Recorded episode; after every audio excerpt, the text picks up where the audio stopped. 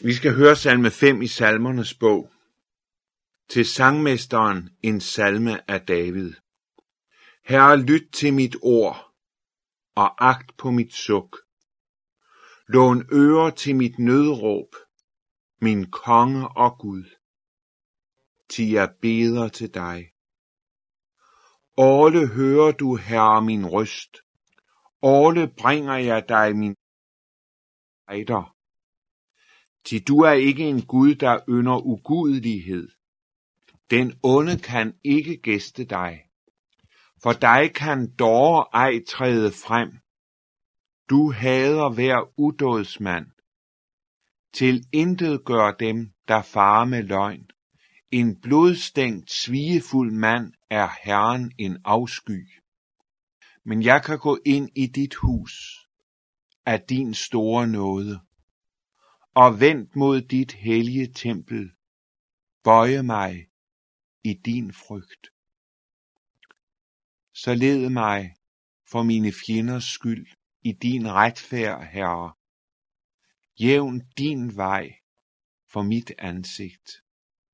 De blottet for sandhed er deres mund, deres hjerte en afgrund, struben en åben grav, deres tunge er glat. Døm dem, o Gud. Lad dem falde for egne rænker. Bortstød dem for deres synders mængde. De trodser jo dig. Lad alle glædes, som lider på dig. Evindelig frydes. Skærm dem, som elsker dit navn.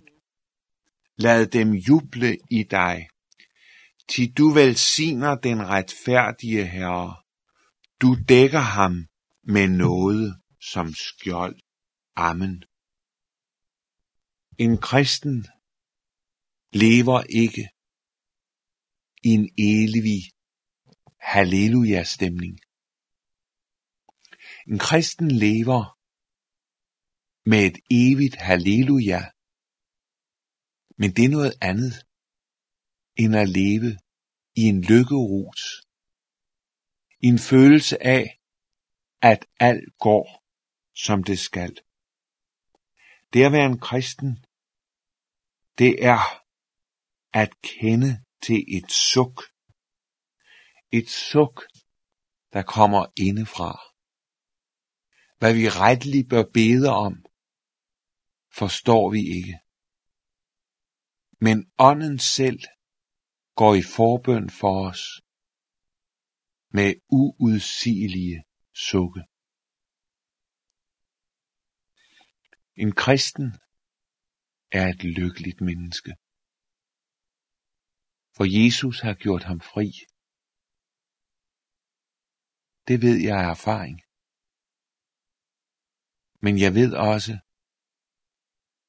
at alt, det er ikke lykke. Det ved du, der hører Jesus til. David, han vidste, hvad et nødråb var. Ikke i teoretisk forstand, men han vidste det, fordi han kendte det. Han råbte det selv. Men en kristen er, i modsætning til alle andre i den lykkelige stilling, at han kan stille dette råb til sin konge. Lån øre til mit nødråb, min konge og Gud. Det er ikke hvem som helst, du råber til. Det er ikke et menneske, du råber til. Du råber til din konge og til din Gud. David vidste, at det er godt at gå vejen til Gud årle. Det er godt at søge Gud tidligt. Det er så vigtigt i dit og mit liv, at Gud ikke bliver dagens sidste udvej. Det er godt at slutte hver dag i Jesu navn. Men det er endnu bedre, inden dagen er begyndt, at bringe Herren din sag. Det vil sige, at du lægger alting frem for Gud, sådan som det er. Sådan som du oplever det, sådan som du ser det. Du breder din sag ud for ham. Og det gør du først. Det er så vigtigt, at Gud lærer dig at kende, som den, der, som den, der søger ham først. Det er at begynde i Jesu navn. Det alene har frelse i sig. Og der er en dyb sammenhæng med den rigtige begyndelse og den sande og ægte afslutning. Åle bringer jeg dig, dig min sag og spejder. Du, der har bragt Herren din sag. Du må lade det, at det er Gud, du har bragt den, komme ind i din sjæl på en sådan måde, at du spejder efter Gud. At dagen bliver en spejden efter Guds svar. Der er altid en stor fristelse, og den består i, at du skal gå den vej, som de ikke-kristne går. Den består i, at du skal ligne verden, at du skal gøre det, alle andre gør, og lad det blive vejen til lykke for dig. Men det vil aldrig føre dig frem. For Gud er nemlig din konge. Og han er hvert eneste menneskes konge. Også dem, der ikke vil anerkende ham som sådan. Han er deres Gud. Og det at leve livet, og det at handle imod ham og hans vilje, det bringer dig i et modsætningsforhold til Gud. Og der kan du ikke gå frem for ham. Der kan du ikke træde Gud nær, for Gud hader hver udådsmand. Der er nogen, der tror, at man kan opføre sig, hvordan det skal være over for Gud. Han bliver ved med at møde en, som om man ingenting har gjort. Men dette er ikke sandt. Gud hader den, der lever i synd og som trodser ham. Du, der er i modsætning med Gud, du har Gud til fjende. Gud, han er den, som vender sig imod dig. Og her er det vigtigt, at vi får sagt sandheden. Der er så mange, også præster, som lærer noget andet. De siger, du kan gøre og være, hvordan du være vil. Guds métier, Guds opgave, Guds kald, det er at tilgive og vise kærlighed og nåde og barmhjertighed. Men den bibelske Gud, han hader hver udåds mand. Du kan ikke leve og have fred med Gud og blive i din synd. Menneskehjertet, det er så fordærvet, så det er det, det egentlig vil. Det vil have lov til at leve livet akkurat sådan, som man vil. Og så vil det have en Gud, der er Gud på mine betingelser. Der er sådan, som jeg vil have ham. Men den Gud findes ikke i Bibelen som andet end en afgud, som andet end en af satans lejesvende, som forfører mennesker. Lad dig ikke bedrage. David kan gå ind i Guds hus. Det kan han gøre af Guds store nåde. David vidste så sandelig om sig selv, at han ikke var retfærdig, at han ikke var den, der kunne stå for Gud i egne klæder og bestå for ham. Men der var én ting David var. Han var oprigtig. Han kom til Gud. Han skjulte ikke sin synd. Sin synd bekendte han for Gud. Han fik gjort op med Gud. Han fik talt ud med Gud. Han fik sagt, hvem han selv var. Han blev bøjet for Gud. Og det er det Gud venter af dig. Han venter ikke, at du skal kunne præstere det, som Jesus har gjort i dit sted. For hvis du kunne det, så havde Jesus jo været overflødig. Men Gud venter, at du skal være oprigtig. At du skal være sand over for ham. At du skal bøje dig for ham, sådan som du er. Jeg kan gå ind i dit hus af din store nåde. Nåde, det er det den fortabte finder, når han bøjer sig i støvet for Herren. Jeg kan gå ind i dit hus af din store nåde. Guds nåde, den er stor. Og det trænger den oprigtige til at høre. For den oprigtige ved jo, at alt er galt med mig, sådan som jeg er. Jeg er gennemtrængt af synden i alt, ind til det inderste, ind i min fromhed, ind i det bedste hos mig. Alt er besmittet.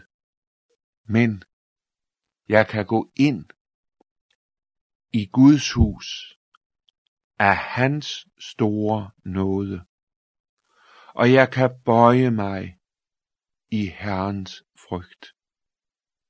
Læg mærke til udtrykket, jeg kan bøje mig i din frygt. Hvad vil det sige at bøje sig i Guds frygt? Jo, David kender Gud, som han er. Og han fornemmer, at ud fra Gud går frygten. Og inde i den frygt bøjer jeg mig for ham. For der er forskel, en uendelig forskel på dig og Gud. Jeg bøjer mig i Guds frygt af Guds nåde. Gud er sandheden, Gud er virkeligheden.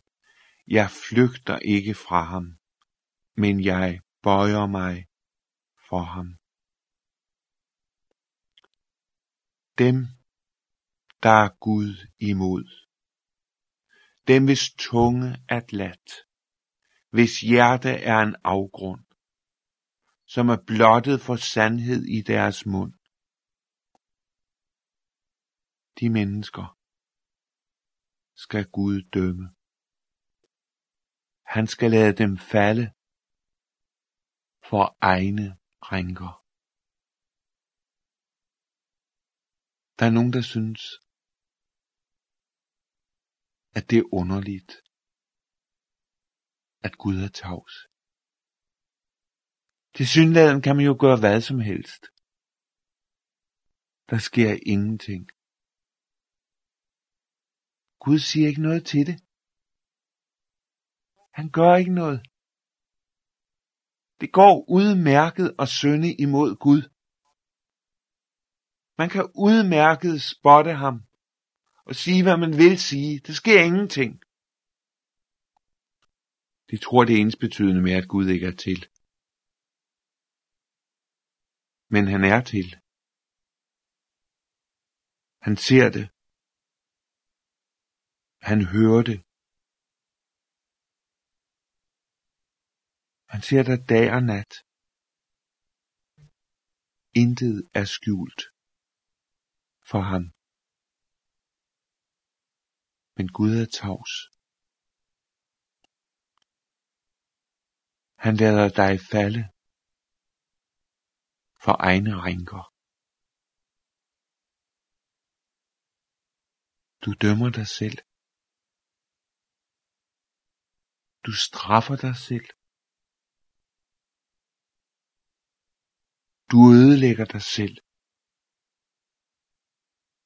i din trods imod Gud. Men det er ikke det Gud vil i dit liv. Han vil ind. Ind til dig. Og frelse dig. For Guds had til dig er i hans egentlige gerning. Det dybeste i ham, det er noget og kærlighed. Gud ønsker at frelse dig. Han ønsker, at du skal lide på ham, sådan at du kan komme ind under hans forunderlige nåde. For sandheden er, at der er frelse i at slippe sig selv. Der er frelse for dig i at vende dig bort fra dig selv. Det er der også for dig, som engang har kendt Jesus, men nu kom milevidt fra ham. Du som ved, at du mangler velsignelsen, fordi du trodser Gud. Gud han har ikke sluppet dig. Han vil ind til dig. Ikke med sin vrede, men med sin kærlighed. Og når du synes at mærke Guds vrede nu, så er det fordi Gud vil et. Og det er, at du skal omvende dig til ham. Du skal lide på ham.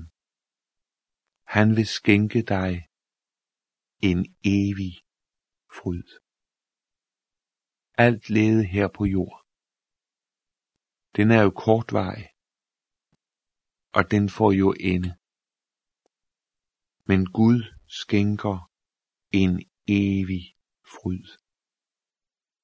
Og han skærmer dig, der elsker hans navn. Og han fører dig ind i en verden, hvor du ikke jubler over Gud, men jubler i Gud. Ind i en verden, hvor du ved, at selvom jeg ikke kan forstå det og forklare det med ord, så er jeg inde i Gud. Mit liv er inde i Gud. Jeg er i Gud nu. Og derinde, der jubler jeg. Jeg jubler på trods af, hvad jeg oplever i den ydre verden. Jeg frydes, og jeg glædes i Gud. Gud velsigner nemlig den retfærdige. Og hvem er det? Jo, det er den, som har fået en retfærdighed, han ikke har i sig selv.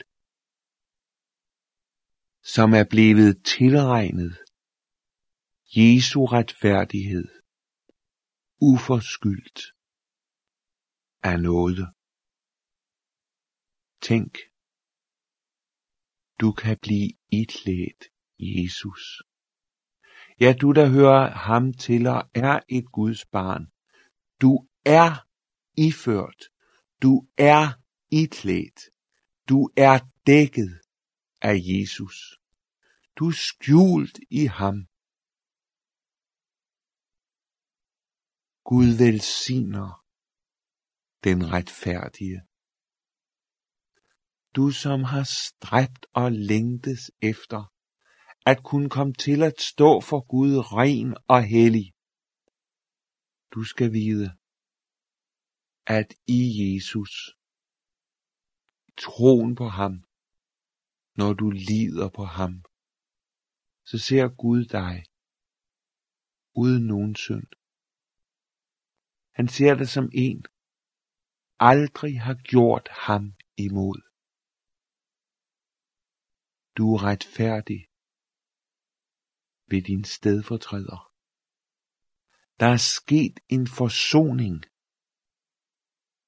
Du er løst fra dine synder, og du er skjult i det, som Jesus har gjort og er for dig. Og derfor velsigner Gud dig.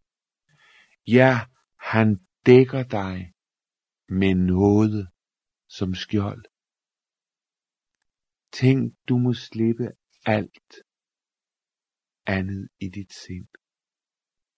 Og så må du hvile i, at netop nu, i dette øjeblik, der er jeg dækket af det bedste af alt, af noget.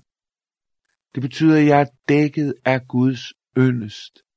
Jeg er dækket af Guds velbehag. Jeg er dækket af Guds varme. Jeg er dækket af ham. Det er Guds velsignende hånd, som dækker dig. Har jeg dig, o Jesus blot, hvad skal jeg ønske mere? Nej, du har alt med Jesus. Du er i paradis. Lad os bede. Herre Jesus, ingen er som du, for du er den eneste, der gør syndere salige. Og nu vil vi bede dig om, at du vil åbne vores øjne, så vi ser, hvad du er for os. Så vi glæder og fryder os i dig, og har nok i dig, og din kærlighed og omsorg, om en verden larmer omkring os. Amen.